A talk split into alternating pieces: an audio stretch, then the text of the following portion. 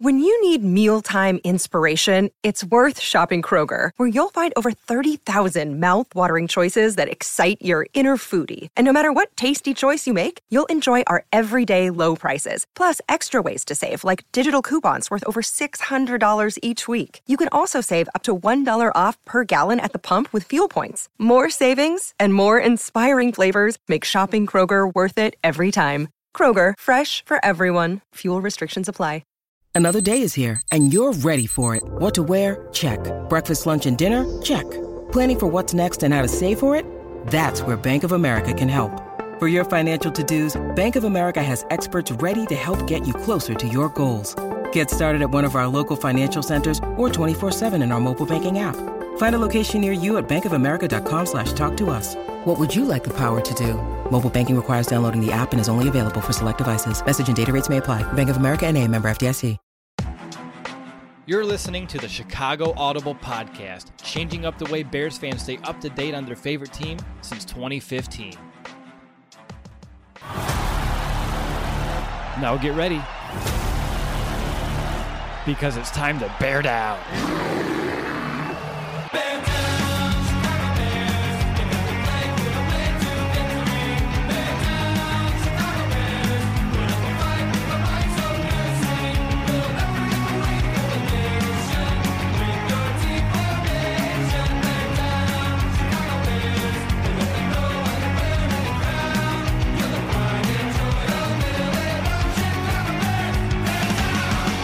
Welcome back, Bears fans, to another episode of the Chicago Audible. It's Thursday, June 10th. OTAs are underway as we inch ever closer to Bears camp, which, by the way, sounds like Bears fans are going to be allowed to attend this year. And soon we're going to find out the Bears' official training camp schedule. I'm Russell DeWitt, and I want to welcome you to another episode of our annual summer series, Countdown to Camp. Today, we put our attention back on the Bears' offense with today's positional preview focusing on tight end. Join with me today. I have my co-hosts Nicholas Moriano and Mason West. Nick, grad school, done done? Done done. We are officially done and over with. No more school. No more school. Congratulations, by the way. I think you officially graduate Saturday. You got the cap and gown, doing some virtual stuff. You go take some photos. But really, though, I just wanted to take a moment in a public forum just to, you know, share my, I guess, my proudness uh, of just you and that final project that you've made. It really blew me away, and I know you've been putting in a ton of effort, you know, for Adam's story, and I, I didn't know what to expect, but it blew my expectations completely out of the water, man. Thank you so much. Well, I feel like you know a lot of people really just love the story, and it's it's about an incredible person. Um, and like uh, we've talked about before here on this podcast, but my friend Adam Sivia, if anybody really wants to go check that out, just look up Civ Strong, the Adam Sivia story. It, it kind of encapsulates what he's been through. Um, like I said, a good friend of mine. We played on the same football team, but yeah, that must that was it was a lot of work. But I'm so happy with how it came out, and then the family, as Adam's family, they loved it, and they're just constantly sharing it and you know just sharing his story. But yeah, it was, it was a lot of work, a lot of hours, but I'm really glad at how it turned out. Yeah, me too. That was really neat. Uh, I love, you know, all the love that it's actually been getting through some, you know, people that you've met throughout the media over your time there at DePaul as well. So that's just tremendous. Um, but on the flip side, uh, I told you this before we went live, and I got to let you know again, you kind of failed us today. Yeah. What, what did I fail? What, what happened? Well, today we're previewing the tight ends. You tweeted about angry runs. I have a little bit of a segment to make sure we talk about it, and you didn't even wear the shirt. Oh yeah, that's that's disappointing. Like it was just such a hot day. Well, I need something that was a little bit more, a little bit more airy, I guess. But yeah, that is pretty disappointing. It's just in my drawer right there. I can like leave for like two seconds, change, and come right back if you really want to. Nope, it's on. It had it been genuine, organic, or not at all. So you're going to continue keeping your attire as is, but I am a little disappointed.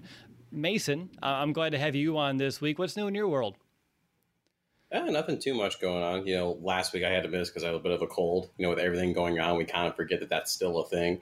Uh, and you know, we talked about it. Will didn't really need me on here sniffling and coughing and hacking. Don't. That's just not needed. No, I'm glad that you know you're feeling better. You sound great, back to 100%, and I'm excited to have you on uh, to kind of bring your input throughout all the Bears tight ends that we'll talk about here today. But before we talk about the tight end groups, I'd mentioned at the top, OTAs are happening right now. And Nick, I'm curious, is there anything that you feel like we need to discuss, whether that be Justin Fields' deep ball, Andy Dalton struggling on seven on seven, which those two, by the way, get me real, I don't know, antsy for training camp. I want to see how that kind of plays out. And I think my only other note personally is we now have double the amount of defensive starters than we did last week because Tashaun Gipson joined Roquan Smith. So now we have two starting defenders out there in OTAs. That's always a good thing to get the starters back on, on the football field. I think the only other thing, Will, that's uh, headline worthy that needs to be talked about is just Justin Fields' command so far in the huddle, what he's kind of displaying, you know, really early on in his Bears career. So that's something that's encouraging. And like you talked about it, Andy Dalton struggling in the seven on seven, throwing three interceptions in that period. That's a very offensive oriented, offensive favored period. And if you're a Justin Fields, you know, wanting to see him week one, you, you want to see those keep stacking up for Andy Dalton and Justin Fields kind of throwing that deep ball consistently, just doing what he's doing. But it is just OTAs. We'll see how it plays out. But those are really the only things that are noteworthy. Pretty much. Mason, what's going to happen if we go to training camp and we watch Andy Dalton throw three picks on seven on seven and Justin Fields is lighting it up? What, what kind of atmosphere do you think we'd have there at Halas Hall? So at training camp in terms of the fans it's going to be energetic it's going to be electric and it's just going to be beyond exciting. Every single board twitter tweet everything out there is going to be calling for fields to be the starter. Inside the hall, hall Hall it's going to be probably a little bit more somber. I really don't think the bears really want to throw fields out there week one. Uh, there was a, another report that was out there that they basically promised andy dalton that he was going to be the starter. I mean who knows if that's actually true or not if there is any truth to that clearly they really don't want Fields out there week one. Nothing against Fields, but just to bring him along slowly, of course. And so they're going to have to really be thinking on their feet and potentially change their game plan from what they originally were going to do. I hope they're keeping an open mind and they'll be as adaptable as they can be. But yeah, that's really about it right now. No TAs. And I don't know. I'm just glad to get some Bears on the field news or tidbits coming out from the media because, you know, it feels like some time uh, since all of us were here breaking down that wild card loss and now getting to getting in a little bit of seeing uh, some players on the field. It's really nice. And again, about a month and a half, a month and three weeks away from training camp. So we're getting closer, guys. We really are. But before we begin, I do want to share what to expect here throughout this Countdown to Camp episode. We're going to discuss each tight end currently on the roster, our expectations, any question marks for them heading into 2021. We'll share our picks on who's going to make the final roster here in the tight end group as well. And at the end of the show, I, one of my favorite parts of really the year, uh, we'll have some fun by making some bold predictions, play some over under. And again, like usual, I have some more superlative type of questions for the guys. But Mason and Nick, you ready to dive in and talk about some tight ends? Let's do it. All right, let's be, yeah, let's do this thing. So, and let's go ahead and begin with the veteran who is entering his 12th year in the league and is second with the Chicago Bears after signing last offseason, and that's Jimmy Graham. And talk about a touchy subject. Graham was on the hit list of most Bears fans this offseason. Uh, the general consensus was, you know, you cut Jimmy Graham, you can save a lot of money during the Bears' current cap situation. I think I was on board of that a few months ago. Instead, it was Kyle Fuller and Charles Leno Jr. that was let go. So as of today, Graham is a Chicago Bears, and I would expect him to be one come week one. What about you, Nick? Do you? Yeah, I think at this point, when you look at the depth chart for the tight ends, well, and Mason, we were talking kind of about this a little earlier before we went live.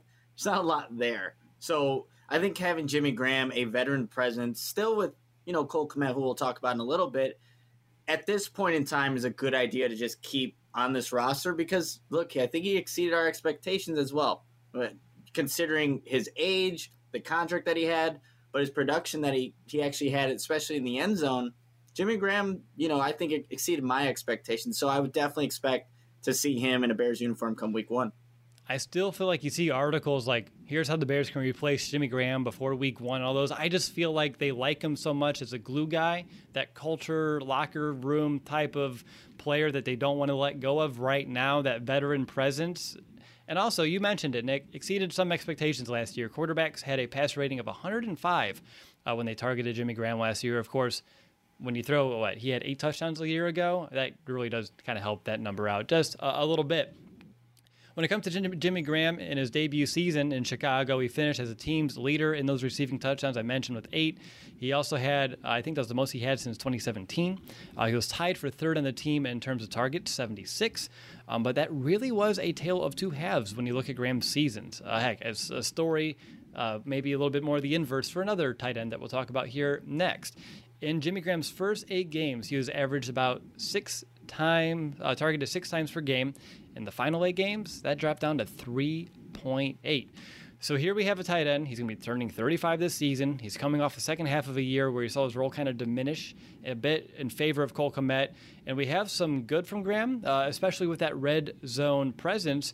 But you can tell last year he wasn't nearly as fast or fluid as he once was, but we didn't really expect that to kind of come over to Chicago. So, Mason, I want to go to you first. What do you believe that the Bears have in Jimmy Graham this season? Probably a continuation of what you were just talking about. You know, at the offensive snaps definitely decreased, as you said. Uh, at the Rams in Week Seven, he had seventy six percent of the offensive snaps, but then in Week Twelve against Green Bay, he was down to thirty five percent. You know, huge decrease there. And you would think that they'd want him out there more when they were trying to make that playoff push. You know, especially we saw that there was some production. He had a couple touchdowns early uh, after his two touchdowns in Atlanta in Atlanta game in week four, he only had three over the next 10 weeks. They really weren't looking for him. Part of that was also they weren't getting in the red zone quite as much either. Uh, the team as a whole, offense was not doing that great. So for this upcoming season, though, I would probably see that continue where we're seeing a lot of Jimmy Graham in the red zone if they're fortunate enough to get there, but kind of between the 20s, maybe not as much Jimmy featured. Yeah, that red zone, like he was so productive in there. I know I mentioned about this time a year ago. That's what I was looking – to looking forward to watching Jimmy Graham bring to the table. I remember 2019, the Bears, I think they had two touchdowns for the entire tight end group, and he had four times that amount just by himself. And when you look at just the league as a whole, uh, Jimmy Graham had four times, I said that, but his eight red zone touchdowns last year, fifth in the NFL, and second amongst all tight ends, only behind Travis Kelce. So, Nick, when we look at Jimmy Graham, is that kind of what you're expecting? Someone that once you reach, you know, that money zone, that green zone, that red zone, that's really where we'll see a lot of, you know, Jimmy Graham's talent kind of, I mean, shine. I think so because he's been consistently that kind of guy, even when he was at uh, Green Bay or even with the Saints. Like that's somewhere where you would target him. Maybe it's not like Mason was saying, in between the twenties. That's probably not where Jimmy Graham at this point of his career is most productive just given his size, his basketball background. You want to see him get that, that fade ball where it's just a one on one opportunity. How many times the Bears, they did that week one against Detroit, where they're just going to isolate a corner on whoever, you know, whatever corner may be. It's a, it's a mismatch. So at this point, I think that that's realistic. But at what I'm seeing, what how the season ended last year, I think you're just going to see a, a, diminished role or that kind of role for Jimmy Graham kind of continue into 2021 because it's really more so about the other guy that we're going to talk about that we need to see an uptick in his production. Correct. And I think with Jimmy Graham's age, I mean, he's been a very reliable player throughout his career, very durable. But now, again, he'd be turning 35 this November. The fact that he may not be playing 50, 60 snaps per game is probably a good thing uh, for the Bears and for Jimmy Graham. Nick, do you have any like burning questions or just any concerns when it comes to Graham's season coming up? I think the big thing, what we saw out of the tight end group last year, Cole Kmet, Jimmy Graham primarily, the the I guess just consistency to stay on the field. They didn't miss a game at all last year, and that was such a complete 180 from what was happening with the Bears tight end group. You know, just a year prior to that in 2019, mm-hmm. where they couldn't stay on the field. With this age, I, and, and I know you know Jimmy Graham's doing everything he can to keep his body in shape and things like that, but can you expect him to be available for 16 games, 17 games, sorry, for, for this upcoming season. I, am not going to say that he can't because he showed he could do it last year, but I think that's just something that you have to think about because the Bears are really fortunate not to lose anybody or lose Cole Kmet or Jimmy Graham from that group last year, and that's awesome. But can you count? Can you rely on that for 2021? I don't know. I'm proud of you, Nick. You, you caught yourself and remembered it's a 17 game season, and we're only 14 minutes into the show, so way to go. I'm trying, man. I mean, that, that extra game is getting me every single time almost. Almost, but you're there. And I think for now on, you, you got this thing down pat. Uh, Mason, entering last season, a lot of the talk that I heard just about Jimmy Graham in terms of like weaknesses was blocking. Did he exceed your expectations uh, as a capable blocker last year? Because when I look back, I think he did for me. Looking back, there weren't any plays that really stood out where I was like, oh man, Jimmy Graham was a liability. He was the reason that play blew up. But he also wasn't necessarily put in that situation a ton that's why you had other individual players. Like when Cole Kmet did get on the field, he was put in that blocking role, especially a little earlier. You have the JP Holtzes who are used, you know, sometimes as that fullback role, but also as that blocking tight end. So he, I just feel like he wasn't necessarily put there as often. And then that makes you a little bit more one dimensional, right? You know, when Jimmy Graham is there, more likely than not, he's it's not going to be a run play to his side. So you're able to key off of him a little easier. I would like him to continue progressing and improving on that blocking. And part of that is just the coaches trusting him to do so because they didn't didn't seem like they asked him to do it that often. True. I remember a couple runs though that did get sprung with the help of Jimmy yes. Graham along the boundary, which again, coming out, everyone's like, "Oh, Jimmy, he can't block. He's just a receiver." I, I think he proved that he can block uh, at a time as well. Nick, anything you wanted to add in on this specifically, or anything about Jimmy Graham you wanted to end things off before we move on to Cole Kmet? I think with Jimmy Graham, uh, still sticking with like the blocking, it helps when you're having a moving pocket and, you know, maybe when we see Justin Fields as a quarterback, and look, they can have definitely plays where Andy Dalton's on play action rollouts, but it's kind of easier for whatever tight end may be staying in the block, chip block, whatever, go out for a pass. But it's kind of almost advantageous for that person, that individual, to hold the block for a little bit longer so your quarterback can make that throw. But I think when you watch some of the film of what he was able to do, you know, again, exceeded my expectation because I think we we all heard like Jimmy Graham is a guy that will go be, you know, get some yards, get the catches, but you don't want to see him blocking. And there are plays that really highlight that. But for the most part, he held his own.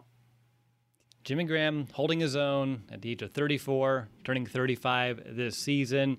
Uh, I'm assuming some decent amount of veteran days once we get to training camp for Jimmy Graham. You guys agree? Absolutely. yeah, Jimmy doesn't need to be spending a lot of time in the Chicago sun. And that should only help. Jeez. And that should only help Cole Kmet here a bit, earning some of those more, you know, tight end one reps and seeing what he can do here in camp. And let's go ahead and just move right along here and move forward. And let's go ahead and take a look at that second year pro out of Notre Dame, who put together a very strong second half of the season after a slow start. And of course, I just mentioned that's Cole Kmet. Kmet, who was the first tight end drafted last year, led all rookies at the position in catches with 28, receiving yards with 243 yards after the catch with 141, and he was second in touchdowns with two, trailing Harrison Bryant over in Cleveland with three. But remember, it's not how you start, it's how you finish. 79% of Kmet's receptions came after week 10 or week 10 or later. He went from a player averaging around 25 or so snaps per game in the first half of the year to someone that was playing 60 or more snaps in the final month of the season. Guys, we saw a lot of growth out of Cole Kmet last year. What about the evolution of his game still stands out to you today uh, that you find to be a big positive heading into 2021? And Nick, I'll go to you first. I think for for Cole Kmet, what we saw, you know, in spurts, especially when Mitchell Trubisky was actually put back as the starting quarterback, is that physicality. I think when you saw him, the yards after the catch, like you mentioned, Will, you saw him just use that big body that he has, lower the shoulder, fight for those extra yards, and show that he can be a physical presence that you know not a lot of defenders can actually match up with because again his size and just his tenacity to want to get those extra yards. So that's something that Cole Kmet needs to take with him, and I know he will. But that's encouraging to see because when you get in the league, maybe you're kind of still filling yourself out, just wondering, hey, where do I need to be on a given play? And with tight ends, there's so many responsibilities: the blocking, the receiving, the route running. Like it's not, you know, like a receiver where it's like, hey, get open, get you know, catch the ball, whatever. But I think for Cole Kmet, allowing him to just use that physicalness that I know he possesses, and we've all seen it, that's so encouraging, and that needs to continue moving on throughout his, you know, the rest of his career. Yeah, more angry runs for Cole Kmet. Those are fun to watch. Those really are. You know, I mean, those those get you energized, and we're sitting at home. So just imagine if you're in the sideline watching your tight end run over the opposing defense.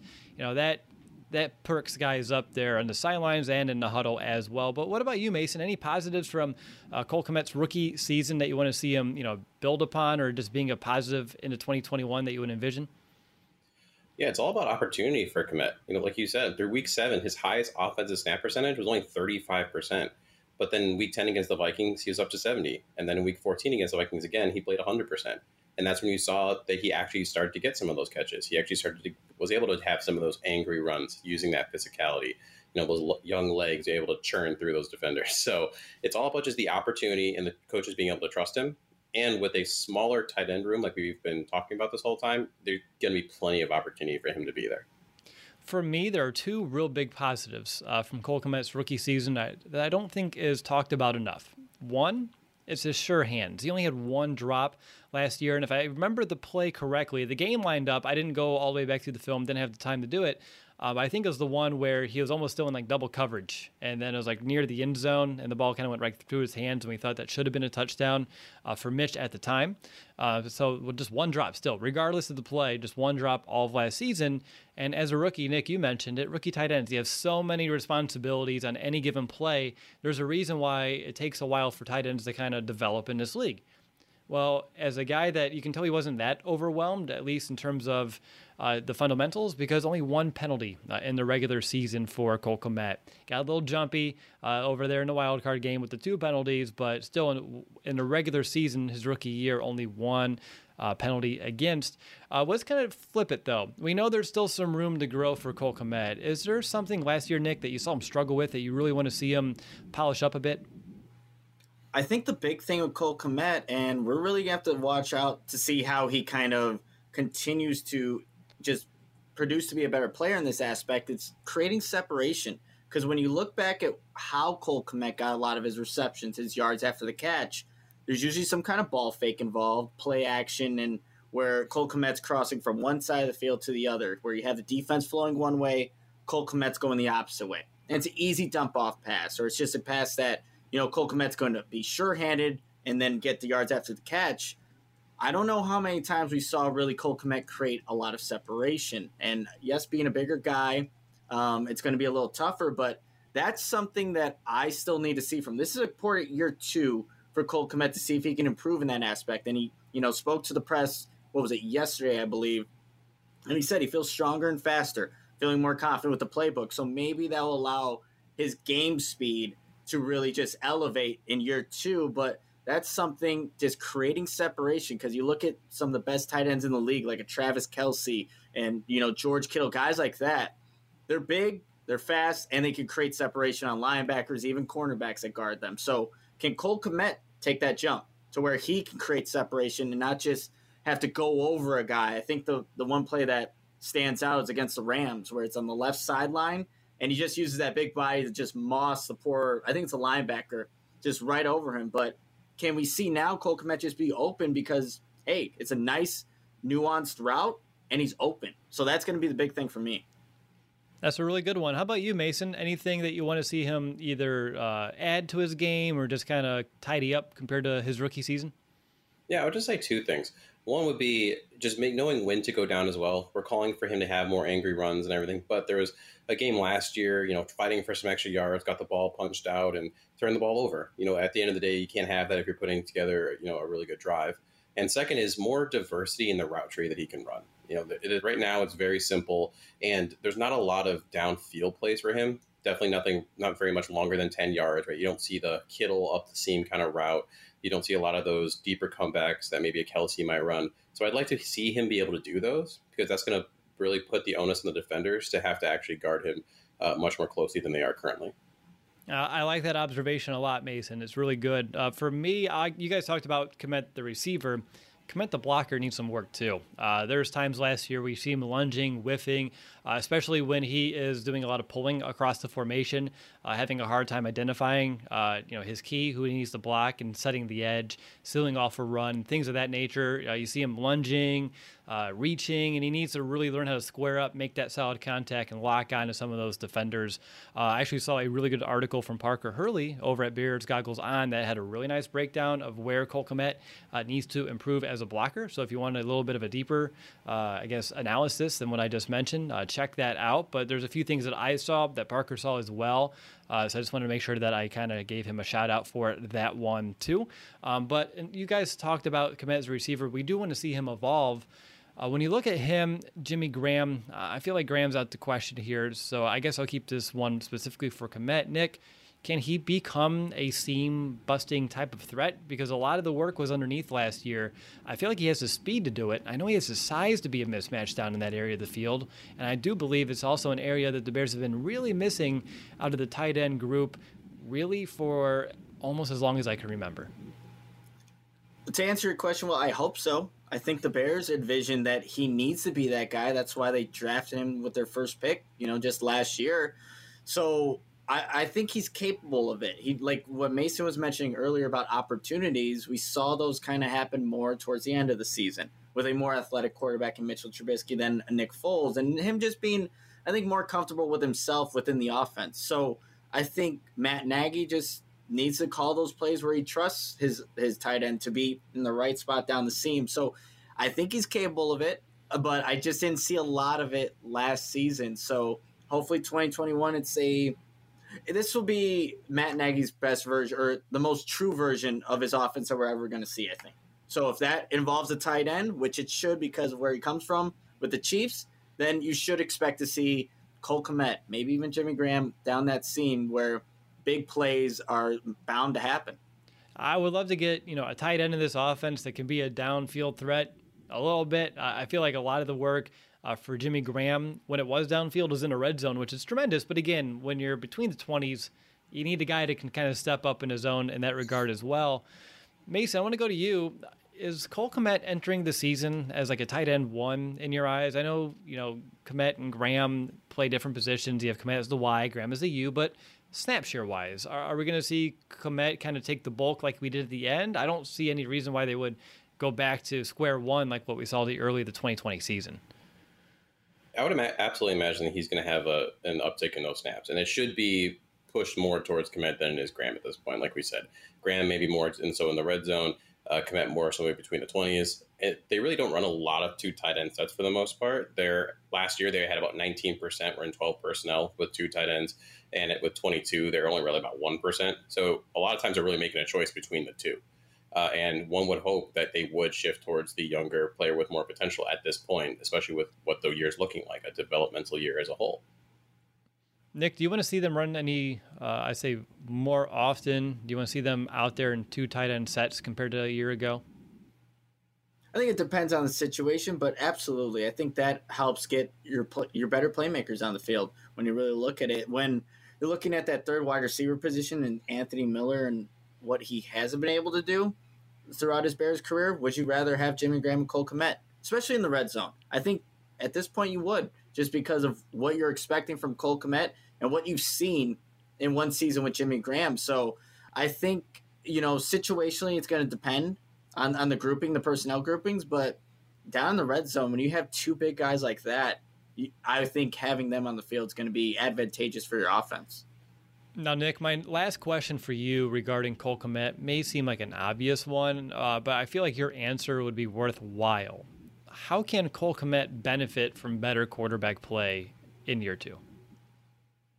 I think the yards after the catch, if you get a guy that can actually deliver the ball accurately, and with Cole Kmet with a head of, you know, just a full head of steam, he's running over people. He's looking to run over people, but that's going to look not only produce the stats, but confident wise, seeing that Cole Kmet can produce on you know at this level be a high productive you know football player for the Bears. But I think having a quarterback that knows what he's doing and delivering the ball accurately gives again goes back to what Mason kept on saying the opportunities, and that's what I think we need to see what Cole Kmet can do given those opportunities, especially how he ended last season and going with hopefully competent quarterback play in 2021. Love it. Mason, uh, to wrap up Cole Kmet, do you have a burning question for him entering the 2021 season? can he help my dynasty fantasy team? Is really my biggest question because as of right now, he hasn't been that great. But I'm hoping maybe even a bold prediction that might be coming later would help me out a lot. Well, I can't wait uh, to figure out what that is. Let's go ahead and before we enter tier two, I just wanted to let everyone know. You know, usually when we get to a century mark uh, with our podcast uh, reviews on Apple Podcasts, we like to give away a free Bears jersey.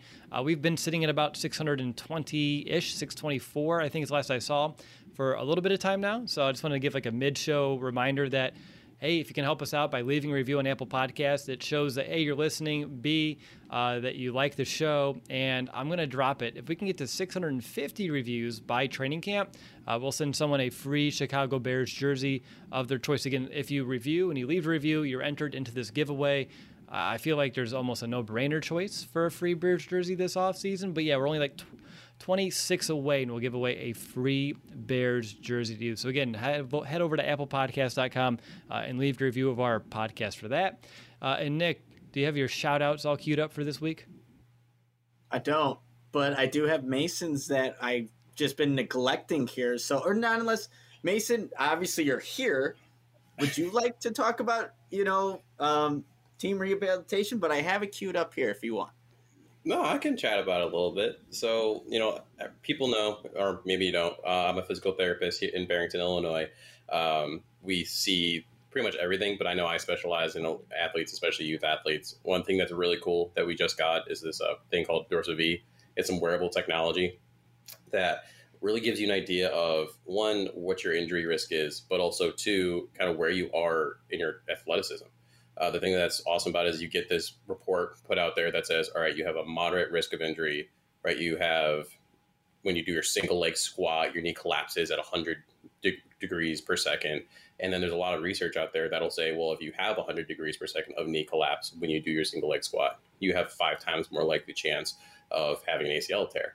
So it's one of those things that's really great for, again, injury prevention. It's really great for developing not just the young athletes, but if you're someone like me who tries to, you know, wreck themselves in basketball every weekend, just making sure that you're in a position to be able to play the next weekend, right? And not even just that, there's also a running module, which is really cool. shows the force that gets put up the leg, um, sees how much impact you have, how symmetrical you are one side to the next. And as we're leaving COVID right now, it's we want to be active. We want to get back out there. And we want to do all these awesome things, but we have to do it safely. Because to be quite honest, you know, obviously my business is run on people getting hurt, but I don't like people getting hurt. So run, run in, you know, find some people. It doesn't have to be me. Find people that know what they're talking about, know what they're doing, and uh, get you in the physical shape you need to be in. Love it. Well done uh, especially without even knowing you're going to have to do your own shout out here on the show, uh, which is not a prerequisite of you hopping on as a co host here. Um, but, Nick, do you want to let people know uh, how they can help us out? And in return, they can get a shout out on next week's Countdown to Camp episode.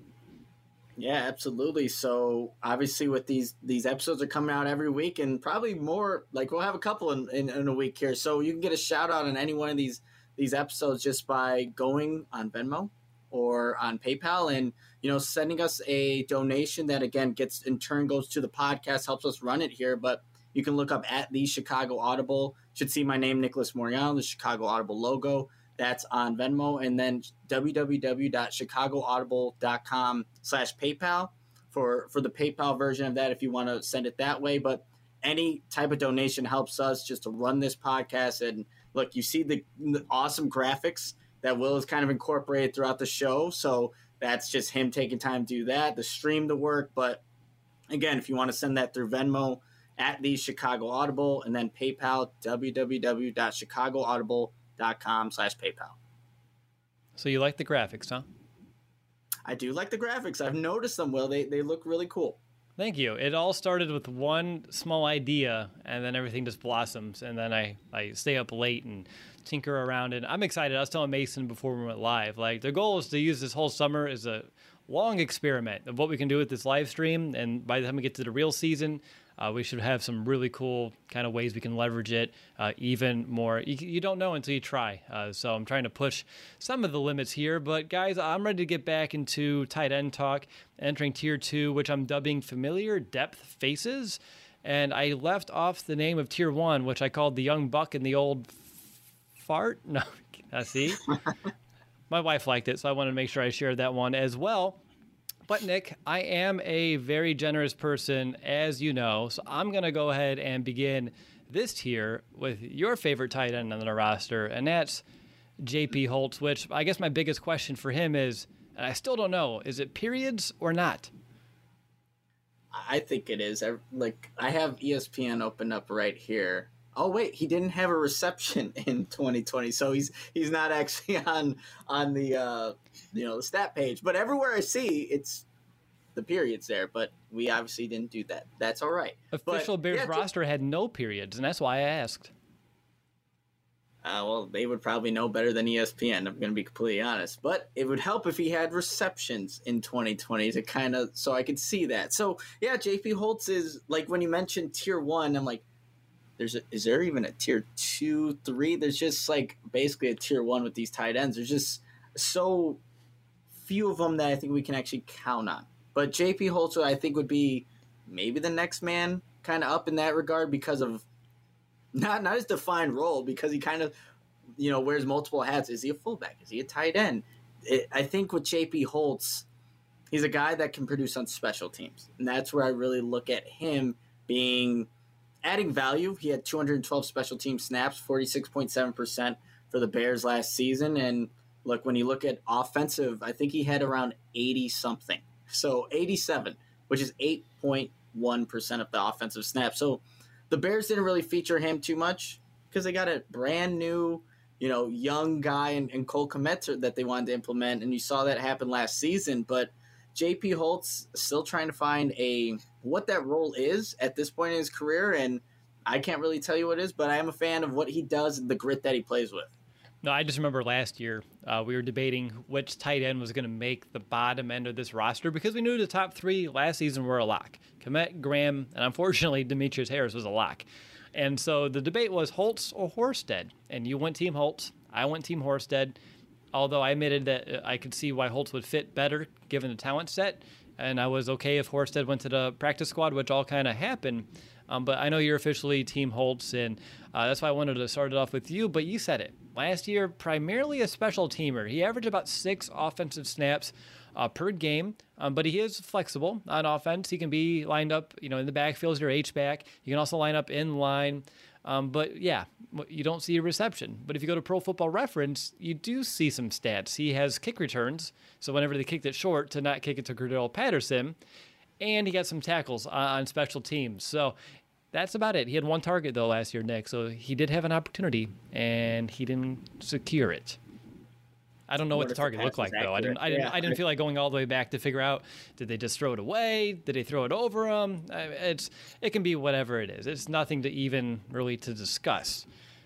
Mason, I'm just gonna say it. What are your thoughts about JP Holtz? I mean, it's one of those things we just talked about so much opportunity. You know, there there's so many times that I know last year I was banging on the table like, why we're in the red zone? Why aren't we throwing it to Jimmy Graham throughout the year? Why is you know Kmet not getting run? And then it's like, so why are there going to be any targets going at JP Holtz at this point? And they really don't run very much using him as the fullback. I mean, he's there as an option, but Matt Nagy famously said they didn't bring me here to run the eye, right? So you, we don't expect that to happen a lot. They, they had did two running backs that's like one percent of the time last year he's he's a special teams guy. He's going to make tackles. He's going to grab the kick and bring it back for maybe five, six yards, and then he's going to go home and cash his paycheck. Not a bad life, uh, to say the least. Nick, uh, I know you said we don't know uh, what JP Holtz really provides, and this will be our first look at him at a training camp, if I remember correctly, because the Bears signed him late in the 2019 season, and then last year, of course, with COVID, uh, we didn't get m- many opportunities uh, to kind of see what he can provide, uh, other than what we saw in the field late in 2019. Do you have any hope he can become a viable pass catching option? The reason why I'm asking, and oh, we also have Jesper Horsted, who we'll talk about in a second but I'm a little worried because I feel like we need a tight end three, someone that could step up if needed. Like a Demetrius Harris? No. a Dion Never again.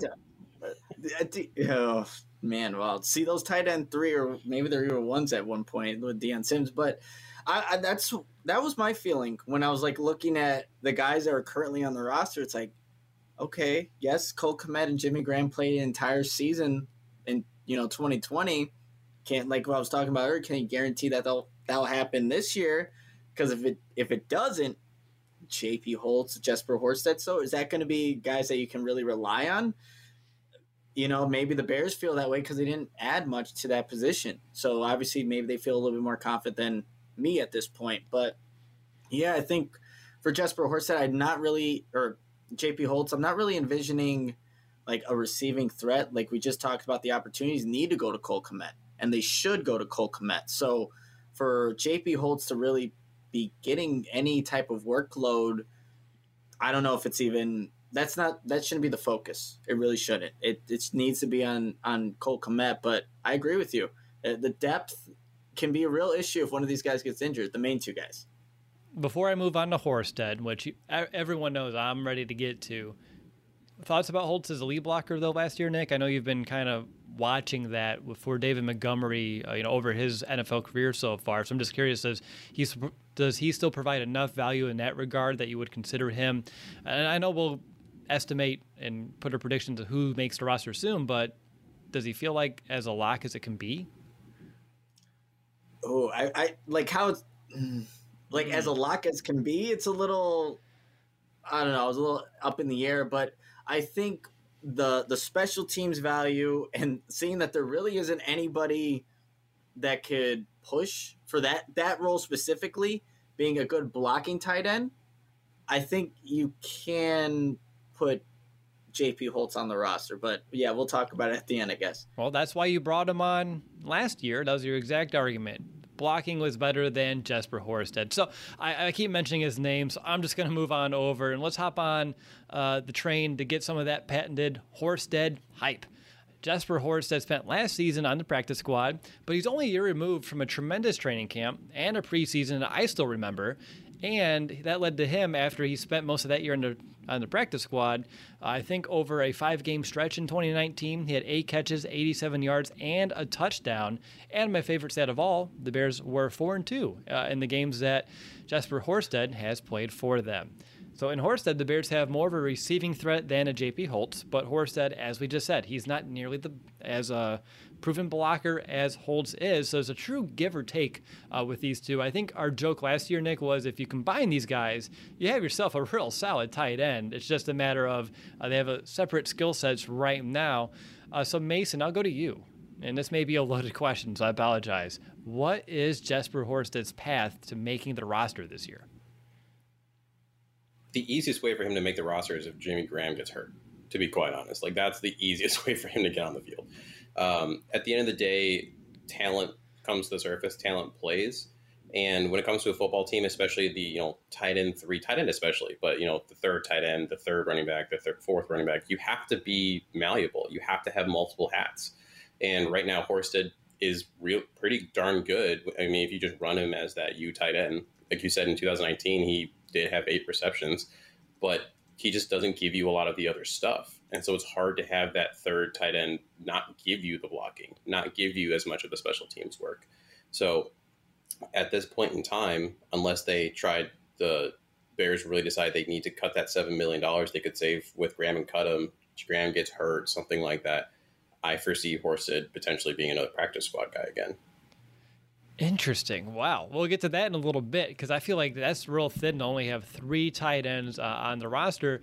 Nick, am I foolish to hope that with a year completely stashed away, you know, out of the limelight, uh, Jesper Horsted could come into training camp as an improved blocker and someone that could be more of a, a viable option on this roster? Because just remember what he can do as a receiver in training camp. He was tur- every training camp episode you and I did. We had a special segment just for Jesper Horsted. And then we thought, okay, well, let's see what it does into the preseason games. And he stood out there as well. And when he had a small sample size late in that 2019 season, I thought he played pretty darn well. So I know he needs to improve as a blocker. I feel like with another year, you know, as a practice squad guy, there's a chance he can come out this year showing that he has improved in that regard. I think you can't rule it out. I think with Clancy Barone and what he kind of showed he could do with you know Jimmy Graham, the versatility there, having a veteran Jimmy Graham get the production out of him, a young guy in Cole Kmet get the production out of him towards the end of the season. I you know I you just can't rule it out with Jesper Horsted. He knows what area of his game he needs to improve on to to make a team to actually become part of this active roster. So I think the focus should have been there throughout, you know, this offseason. And if he was obviously he wants to make this roster, but that's the area he needs to improve upon. But with with him, I just wonder again, we talked about opportunities with Kmet. How many of those is he going to get? And we'll have to just wait and see. I was just laughing. I saw a comment from Christopher in the chat that said uh, he has closed captions on for our show right now, and it said "horse dead" instead of "horse dead." so hopefully, I saw that. Hopefully, it got fixed. Uh, if I pronounced pronounced it a little slower there. Um, but you guys ready to move on to tier three? I don't have anything else for Holtz or Horsted right now. Let's do it. Nope. All right. So moving on to the third tier, which, as we know, it's automatically dubbed as you know the rest. We just have two guys. Again, real thin right now at the tight end position. We have Darion Clark. Uh, he was an undrafted free agent last year. He played basketball at USC. Uh, he earned his way into the Bears with a strong workout in December of 2019.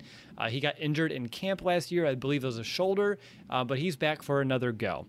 Uh, and then you have maybe one of my favorite names right now in the Bears, Scooter Harrington, uh, undrafted free agent out of Stanford. He's 6'5, 250. He played five seasons at Stanford, and he only had 17 catches, 103 yards, and two touchdowns. Not a lot to pull from here, guys. Uh, I know that coming, uh, you know, being upfront with you, uh, Nick. Are there any players here that intrigue you between the two? Uh, I'm curious to see what you know Clark looks like at camp, just because you know we heard good things coming, you know, out of Bears. I would say mini camp or just the workout that he had, and we had no opportunity to see him last year. We knew he'd be raw, um, but he has a lot of that. Well, talent. It's just raw as it is. So I'm curious to see if he's polished at all. Does he look like a tight end out there? Uh, a lot when we watched Rashaad Coward move from defense to offense, does he look out of place? Uh, considering, you know, for Clark, it's a whole different sport uh, that he's transitioning to here from basketball uh, over to football. But just curious if between Scooter and Darion, uh, any of these players intrigue you the most? I'll have to go with Darion Clark just because of Jimmy Graham's background in basketball and how he's able to, you know, use that to make a successful NFL career. Not that Darion Clark's going to do that, but can he kind of look into what Jimmy Graham has done in terms of as a player that transitioned and you know was just a multi-sport athlete and bring that to his game? And look, it's a it's a long shot. It really is because you can have the athleticism, but two completely different sports. But can he take bits and pieces of what connects the two sports and put it on the football field. Like that that's intriguing, but it's not something that I'm like, okay, can bank on, you know, Darion Clark to be that next guy there, but it, it is intriguing just in terms of the athleticism that he does possess and like even Scooter Harrington, like you mentioned, fantastic name, was the nation's 10th best wide tight end by ESPN. So he has a lot of the uh, just the framework as being a tight end in his history, where Darion doesn't but it's two guys that have completely different backgrounds. But when you look at making this roster, outside looking in for sure. Yeah, one guy that played five seasons of collegiate football, another guy that played a couple years of collegiate basketball. It's real interesting the different paths that these two guys have taken to be in the same place, which is in my third tier of tight ends on Countdown to Camp. Uh, so congratulations, uh, Mason. How about you? Anything about you know these two guys that you wanted to share, or anything you're looking forward to at camp, anything of that nature? Yeah, so like with Scooter, again, awesome name. I know we said that, but I just love it. Uh, he was, you know, the number one recruit coming out of Connecticut, four-star recruit in the 2016 class, but he didn't do a ton in college. I mean, he, again, five seasons, had 17 receptions for 103 yards, two touchdowns.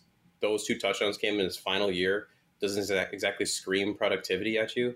But then if you look at Darion Clark, he's a little on the older side. He's 25 years old. Um, yes, he had that shoulder injury this last year, then he's injured that shoulder twice before. And that was actually the reason that he didn't end up ultimately trying to walk on when he was at USC. And then he hurt it again when he went over to Grand Canyon. So there's that injury risk concern there. Are you going to keep busting your shoulder?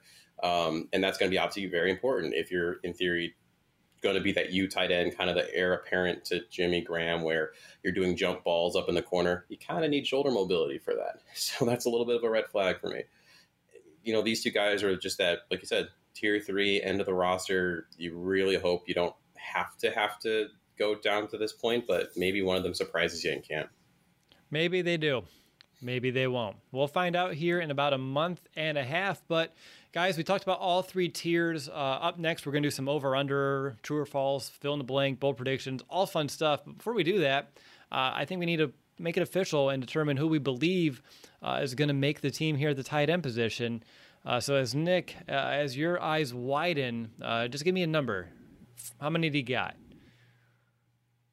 And I don't feel very confident saying this number, but I have four. I have four as well. Mason, I think you're going to be the eyeball three based on what you said, if I'm taking the context clues correctly. Did I? Nice. That's three in German. So how about you go first? Because then Nick and I can just add on that fourth, and I, I feel like we don't have to really draw this out. Cole Kmet, Jimmy Graham, JP Holtz. Nick, we just throwing Horsted in? Ooh, I had yes. We are just throwing in Horsted for that. Uh, I know you're really torn between Scooter for the name and then Horsted for the production, uh, but you made the wise decision. Uh, yeah, I think it is a wise decision when you look at years past, and I don't know why I have it all the way back to 2015. How many you know tight ends the Bears have carried? Going back to 2015 when Ryan Pace first got here, we go from three in 2015. 2016 is three. 2017 is four. 2018 is five. They, okay, no. 2019 is four. They barely played. Uh, 2020 is five. So I think four is is the number. But it, look, Mason has a three there. The Bears have done that two years in a row when not, Ryan Pace not first got since here. Matt Nagy's been here though. That's when you see that It's- huge yeah. uptick. I would. Yeah, so 2018. The reason I look at that though is looking ahead at some of the other positions, right? Unless something changes, unless these Jets rumors are true, there's a good chance the Bears are carrying three quarterbacks. So that's going to be at least one more position that you have to take from somewhere. And we just talked about how Horsted is not necessarily the most malleable of players. So would it make it would it make more sense for you to have an extra linebacker for special teams, to have an extra receiver? You know, we have a Dazz Newsome who's potentially doing some return stuff. Uh, we got Khalil Herbert that might be doing return things. So at some point, you got to get that number from somewhere. So I don't know why you would use a roster spot on someone that's so one dimensional. You make good points. that was me scratching my notepad like I should have crossed someone off. I'm going to roll with four, although I think Nick, you and I get to this point of the year, right? Uh, we we say all the numbers, and then we add them up, and we're usually a little over because you know one episode doesn't carry to the next. We're just looking at the positions, but but then we do our official 53 man roster episode, and we make it all good at the end. Yeah, I was actually going to look back at like how many people do I have so far? Like maybe that's why Horsted is not going to make it in the end. But yeah, we we we fix it up though, right at the very end there. I think last year I had 52, uh, weirdly. Uh, and then I was like, wow, I get to add someone. It's like a bonus player. And that was fun uh, to do throughout that episode. But getting a little Two ahead of ourselves here. let's go ahead uh, and let's play uh, some uh, over and under. So, over under. I'm setting the first one here for five touchdowns for Jimmy Graham. Remember, he had eight last year, and you have, Nick, you have 17 games. I just want to make sure you didn't forget it from the beginning of the episode uh, until now. So, Nick, over to you first. You're going to take the over or under for five touchdowns for Graham. That's a tough one. I'm going. I'll go with the over. I'll go. I'll give him six. That's it. That's his bread and butter. That's what he does. The Bears know that, so I'll go with six. All right. How about you, Mason? I'm going to go under, and I have two reasons for that. One is I just think Cole Kmet's going to emerge, and he's going to take a lot of those touchdowns. Number two, I think Andy Dalton is not going to use the tight ends as much as we might think he's going to. I have some Bengals stats for you guys. Tune in here. By the way, if you didn't know, leading tight end receiver for the Bengals ever is Bob Trumpy in 1968 with 4,600 yards. But I digress. Uh, Gresham, who actually played with Dalton, he ranked at number 19 overall in terms of receptions with 2,722 yards over 74 games, about 36 yards per game. Tyler Eifert, who actually was mentioned in the chat from 2012 to 19, was number 20 with 2,152 yards over 58 games with 36 yards per game. If you compare that to Jimmy Graham last year, which is one of his worst years he's had, he was at 28.5 yards per game last year. And we would say that he wasn't necessarily the most productive overall. Right. So Andy Dalton doesn't seem to necessarily love throwing to the tight end. He's a little bit older. And when I think Andy Dalton, I think AJ Green. I think receiver. So I don't necessarily think that he, there's going to be a huge emphasis on tight end while Andy Dalton is playing. Okay, that's interesting. I like that perspective, and I appreciate the homework uh, that you did uh, to kind of come to a you know a simple answer of over or under. but I, I love it a lot, and it's actually a good point because you do see You know, a lot of I think Bengals fans over the years, you know, clamoring for more of Tyler Eifert. And I know he had injuries himself, but underutilization uh, and just not wanting to go to them, that's interesting to me. So I'm glad that you pointed that out. Uh, for me, though, I'm taking the over uh, just because, well, I'm being optimistic here that the Bears can reach the red zone a, a little bit more consistently. And once you do, I feel like it's such an easy jump ball situation. And if Jimmy Graham's not playing a lot of snaps, he's not getting a lot of yards, hopefully he's just catching a lot of touchdowns. So I'll take seven. I'll, I'll up Nick's by one. I got something here. Uh, real quick, Mason. I looked at Justin Fields and his utilization of the tight end in 2020. Just looking at who we have here, Jeremy Ruckert, Ruckert, five touchdowns in 2020. And then you look at his other tight end, Luke Farrell, only one touchdown. So six touchdowns that Justin Fields is targeting. I think there was the really nice down the seam. I don't know which tight end made it for Ohio State. It was in the. It was against was it Clemson? It was one of the playoff games, but Justin Fields I think likes to use the tight ends. So it, I guess it all depends which quarterback's playing, and if Matt Nagy feels that he trusts the guys. But a lot of lot of analysis there for the first over and under question. So I'm just going to shut up and you keep going, Will. Sure, I have another over under. So if you guys have about ten more minutes, I'm sure we can figure out some numbers. over or under four touchdowns for Cole Kmet. Uh, that would be double his rookie output. Uh, remember, just two last season. Mason, I go to you first. Over. And I have him at a certain number that I'm saving for something bold. Nice. You're, you're pulling a Nick, and I like it. And I like that you're holding on to it, though, instead of just giving it away just now. So it's a mystery. I'm also taking the over here. I took it with seven as well. Uh, I had six for Jimmy Graham, by the way, Nick, um, but I just wanted to not have the same number as you. Um, but I have seven touchdowns for Cole Kmet this year. Uh, maybe that's semi bold, but I'm excited about it. What about you, Nick? I'll go over with five. All right, that's probably a little bit more realistic. Maybe. Maybe. All right, we'll stick with Cole Kmet. Uh, let's look at catches. I'm going to set the over under at 38 catches for Kmet. I hit 28 uh, a year ago. Nick, I'll go to you first. I'm going to go over. We talked about the importance of Cole Kmet just being maybe the tight end, the tight end one, especially going into this season. So I think he'll have over um, 40. I'll go with 47 as his his number that he'll have this season. Okay, how about you, Mason? You gonna take the over or under for 38 catches for Cole Kmet? I'm going to take the over. Uh, like you said, he had 28 last year, and he had, but he had 44 targets. Now with less snaps. So if some of those passes, no, I didn't go back and look at every single you know non-catch there and see what the problem was. But with some better quarterback play, you know, in the offense another year, he should be able to convert more of those into catches and just get more targets as a whole. Awesome. I'm taking the over as well here. My number I put down my notes is 45. 45 catches for Cole Kmet.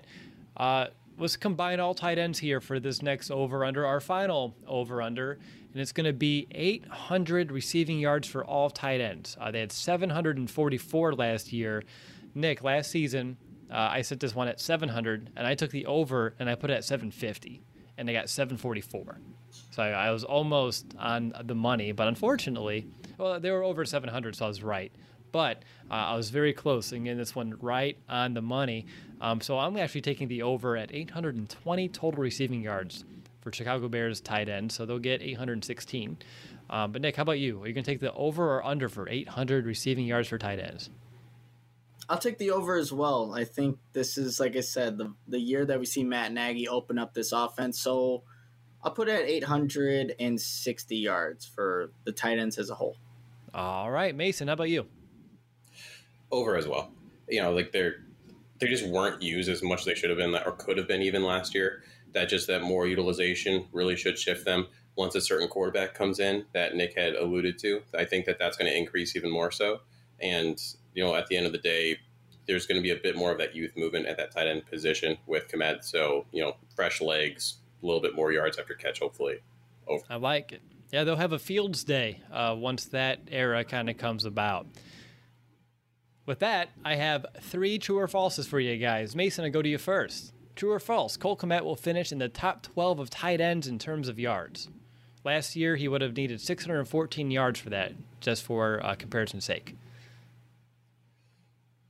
True. I think there's a pretty steep drop off in terms of tight end production after you go through the Kittles and the Kelces and everything like that. So you definitely have a really good chance to make it into the top 12. Nick, how about you? It's a tough one because Kittle didn't even play last season. So that's one other tight end that you're going to guarantee is going to be up there in the top 10. I'll go true, though. I think Cole Kmet is capable of it. And just hopefully other guys have down years. So that'll put, you know, Cole Kmet up there.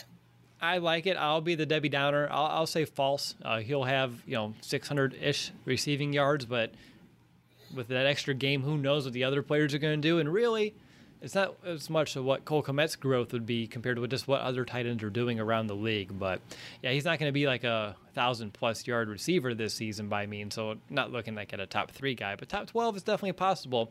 Uh, and that's why I put the bar there. Nick, I'll go over to you. True or false? Jimmy Graham will lead the Bears in red zone touchdowns yet again. False. And I hope it's false just because I think there are other guys that can take, like Allen Robinson, I think should be the guy in the red zone. I know Jimmy Graham's been, made his his money there, but when you have guys like that, and I think you're just going to see the the wealth being distributed a little bit more this season. So I'll go with false. Okay. How about you, Mason? True or false? Also false. I think that Jimmy's just going to get overall less snaps than he did the previous year.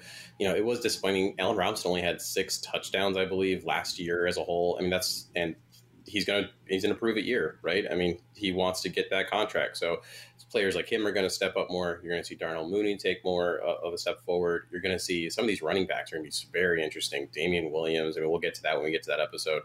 There's just going to be more people, I think, getting red zone looks that are, is going to push him out a little bit. I like it. My answer, false. I just looked it up. I was like, why not? So we have three falses here for us here on uh, the Jimmy Graham red zone targets. He's not going to lead the team yet again. Uh, the final true or false for you guys uh, someone other than Graham or Kmet will have a multi score season uh, at the tight end position. So you're looking at Horsted, maybe Holtz. Anyone on this roster that can have at least two touchdowns this season? Nick, you're shaking your head no, so you're going to say false? I'm going to say false. I, I don't even know if other tight ends are really going to play this season other than those two. So going false. Mason? Very, very, very false. Well, here, one second. All right, there we go. Yep, there you go. false for me as well. Uh, two fill in the blanks here for today's episode. Uh, so, Mason, I'll go to you first to fill in the blank. The QB's favorite target at tight end this year will be blank. Darion Clark. Oh, sorry, Cole Kmet. There you go. Freudian slip. I, I know what you're hoping for. Nick, how about you? It's going to be Cole Kmet. Yeah, I thought that was an easy one as well. But I have a tough one that kind of balance it out. And this one's only for Nick. We will see Cole Kmet on angry runs blank times. I'm going to go two. Two times this year. I think. Uh, look, he's he's obviously had the scepter from what he did against Houston and that poor, you know, those poor defense just bouncing off him. But he's going to be motivated to get on there at least twice, not win it, just be nominated twice this year. All right, I, I, like it. How about Mason? You can join in if you want. How many times do you think we'll see Cole Kmet on angry runs? Uh, just to make it interesting, three, because he's just going to play just that nasty. Love it. Let's go for it. All right, gentlemen, it's time for our Chicago Bears tight end bold predictions. Mason, you've been teasing yours all episode long. What's going to be your bold prediction for the Bears tight ends? Cole Kmet will score nine touchdowns this year, leading the Bears in touchdowns and beating Jimmy Graham's previous mark of eight last year. Perfect. That is tremendously bold, but one that I can definitely get behind. Really good one. How about you, Nick? That was that was that was a good one, um, Mason. But I have a better one, or not maybe not a better one. But we saw Cole Kmet have his best game of his season, uh, and statistically in terms of yards against the Rams. The Bears play the Rams week one. Cole Kmet will lead the team in receiving yards and have two touchdowns to start off the season and have another one of those Moss like kind of receptions down down the sideline to start off the 2021 season. Did Andy Dalton get hurt in the first quarter or something? It's just it's a Cole Kmet thing. It doesn't matter who the quarterback is. You can throw Tyler Bray in there, and he well maybe that's the reason why he can't find anyone downfield, and Cole Kmet's still there. At least getting the receptions though. All right, so you guys both went Cole Kmet, so I'll flip it. I'll go with Jimmy Graham, and we'll go bold. Jimmy Graham outdoes his 2020 output in terms of red zone touchdowns, and he'll have 10 total touchdowns next year for the Bears. His first double digit season, I think, in about five or six years, if I remember correctly. Uh, and that would be one more uh, than Mr. Kmet had down there, Mason. And just uh, like so, what I'm thinking here is that because you know, obviously, I did not say that Jim Graham was going to correct the you know the five touchdown mark. I just feel like the, the young guns are going to have a connection there. Justin Fields is going to come in, dump it off more often to Cole Kmet, and he's just going to have that amazing year that even Nick was talking about with his Rams prediction. Perfect. How about a top eight tight end, Cole Kmet, total year as a second bold prediction here, just to throw one out. Uh, before we jump into our next and last subject for this episode, and that's going to be our confidence meter. So, Nick, how confident are you in the Bears tight end group from top to bottom heading into the 2021 NFL season? So you say top to bottom, Will, and you know the bottom is, is real, real deep. I don't know what's even down there, really, in terms of players. But look at the two that they have and Cole Kmet, Jimmy Graham, and what we're expecting. Confident, confidence meter wise, I would put this at put it at an eight. Like it, it's improved. We're expecting more out of the group, but like again, one injury away, you you are you're in trouble. But they showed they could stay healthy in, in 2020. There's an extra game. But I think you're just going to be seeing a lot more of Cole Kmet. And that's exactly what this Bears team, I think, needs and what the the focus should be moving forward. So I'll give it an eight, and that's probably high in what I've been grading, you know, previously. But I, am just high on Cole Kmet and what he can potentially do. I think you're just high on getting out of grad school, and you're feeling real generous this week. It could be that too. I'm so happy I'm done. How about you, Mason? What's going to be your confidence meter? I'm going to say like a 6.2 for the number of touchdowns Cole Kmet scored last year. Um, it's like Nick said, they're just one injury away from having to have you know Darion Clark, Scooter Harrington, Jesper Horsted step up, and that does not still instill a lot of confidence. You, know, you have Jimmy Graham, who is on the older side. He has proven last year to be durable but that's not something that's guaranteed. Cole Kmet needs to make the jump still. We haven't seen that quite yet. So until we actually can see them a little bit more, maybe in the OTAs, in the training camp, and actually showing that they they both can do this, and then we can be in week 9, 10, especially with this extra game that we have without a bye week, that they can all stay healthy and happy. There's just it's real, real thin there. Okay, uh, that's a that's a realistic one. Uh, I think it's very close to mine. I'm sitting at about a 6.8, give or take, here with my confidence meter. You guys hit on a lot of good points. I want to rehash all of them, but for me personally, I expect Jimmy Graham to be a very valuable and viable part of this offense still. Maybe not, you know, between the 20s, but once you reach that red zone, I don't expect a huge drop off in production. Uh, there's a reason why uh, he made it look easy last year, like the one-handed catch. You just jump over a guy. He's tall, six seven. Doesn't take a lot for him to, you know, be in a favorable position against a safety, a corner, a linebacker. It really doesn't matter. So he should have some good production down there. Cole Kmet, Mason, you hit it. We have to see him make this jump. Uh, I'm banking on the fact, and all Bears fans are, that he will and he can. Uh, I'll be excited to see how he can build chemistry with you know both quarterbacks, just because we don't know who will be playing Week One. Um, but if by chance he endures some sort of sophomore slump, boy, does that really you know hinder this entire position right now. And we talked about it in great detail, though that depth it's kind of scary. Uh, it's no different than last year, though. Uh, so maybe it shouldn't worry me as much as it does right now. Um, but just knowing that you're an injury away of you know having to throw out you know someone like a JP Holtz in a bigger role, someone who we haven't seen have a bigger role, is a little concerning. Uh, although if we need a U tight end and it's Jesper Horsted. I don't know. I feel pretty confident. Maybe my confidence meter goes up to like a nine uh, if that's the case. But there's just so many uh, you know unknowns right now for real though. Uh, so I'm sitting at about 6.8 or so with my confidence meter, and we'll see how it all shakes out. But I'd wish there was a little bit more depth. But given the Bears' other needs, given the limited cap. It makes sense why they didn't really touch this position compared to the, you know, not this time a year ago, but the end of last season. Nick, any final thoughts before we wrap things up? I'll just pose a question, I guess, in terms of other teams around the league.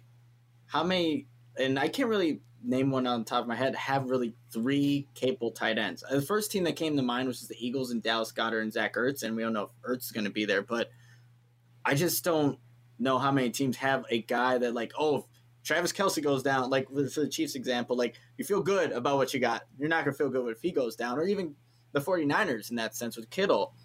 Not, I don't know how deep the position in general in the NFL is. So we look at it that way and what the Bears have, and still the jump with Kmet is probably the biggest thing that we need to see. Maybe the Bears are okay in, in that standpoint. Yes, we'd like to see a nice veteran there that you can rely on that's not, you know, Dion Sims or players like that. But I think just looking league wide, how many teams actually have feel good about like if one of our guys goes down, we have someone we can put in, we'll be just fine. That's some good perspective. I had to make myself feel better about the eight that I gave in confidence. So that's exact. I'm like, how can I make myself feel better about this? That's how I, I did it. But the way you almost have to look at it is is how, how, do you compare just in general that third tight end to a JP Holtz of the world who had zero receptions on one target last year? I I mean I don't know. I have to go through all the three tight ends across the league, but just off the top of my head, I'm like, oh man, but please don't go down either of you, please. Yeah, I think that's where we got to leave it. Ugh. But yeah, it's I, there's a lot of excitement. Cole Kmet, if he can make this jump, uh, could be our you know hometown kid, just further cementing himself as a fan favorite. Can't wait to see uh, what he can do as well as the rest of his position down there or up there. I guess for me uh, at Halas Hall uh, late July, early August. But that's going to do it for this episode. Uh, please make sure to you know just take a minute, leave a review for a show on Apple Podcast. Uh, again, we will send a free Bears jersey to one lucky reviewer if we reach two, uh, 650 uh, by training camp. I want to thank everyone uh, who's watching this show live, or if maybe you watched a recording. and if you wanted to, make sure to join the 7,000 plus Bears fans who subscribe to our YouTube channel so you never miss an episode. And of course, a huge thank you to all the thousands of podcast listeners across the globe. We really appreciate each each and every one of you. It doesn't matter how you consume our show, we just do appreciate uh, the time that you are sharing here with us. Up next, we're going to bounce back to the Bears defense with a preview of the Bears linebackers, both inside and out. Are we in store for a special season from Roquan Smith? Will the Bears finally have the surrounding cast to unleash Khalil Mack like we saw in 2018?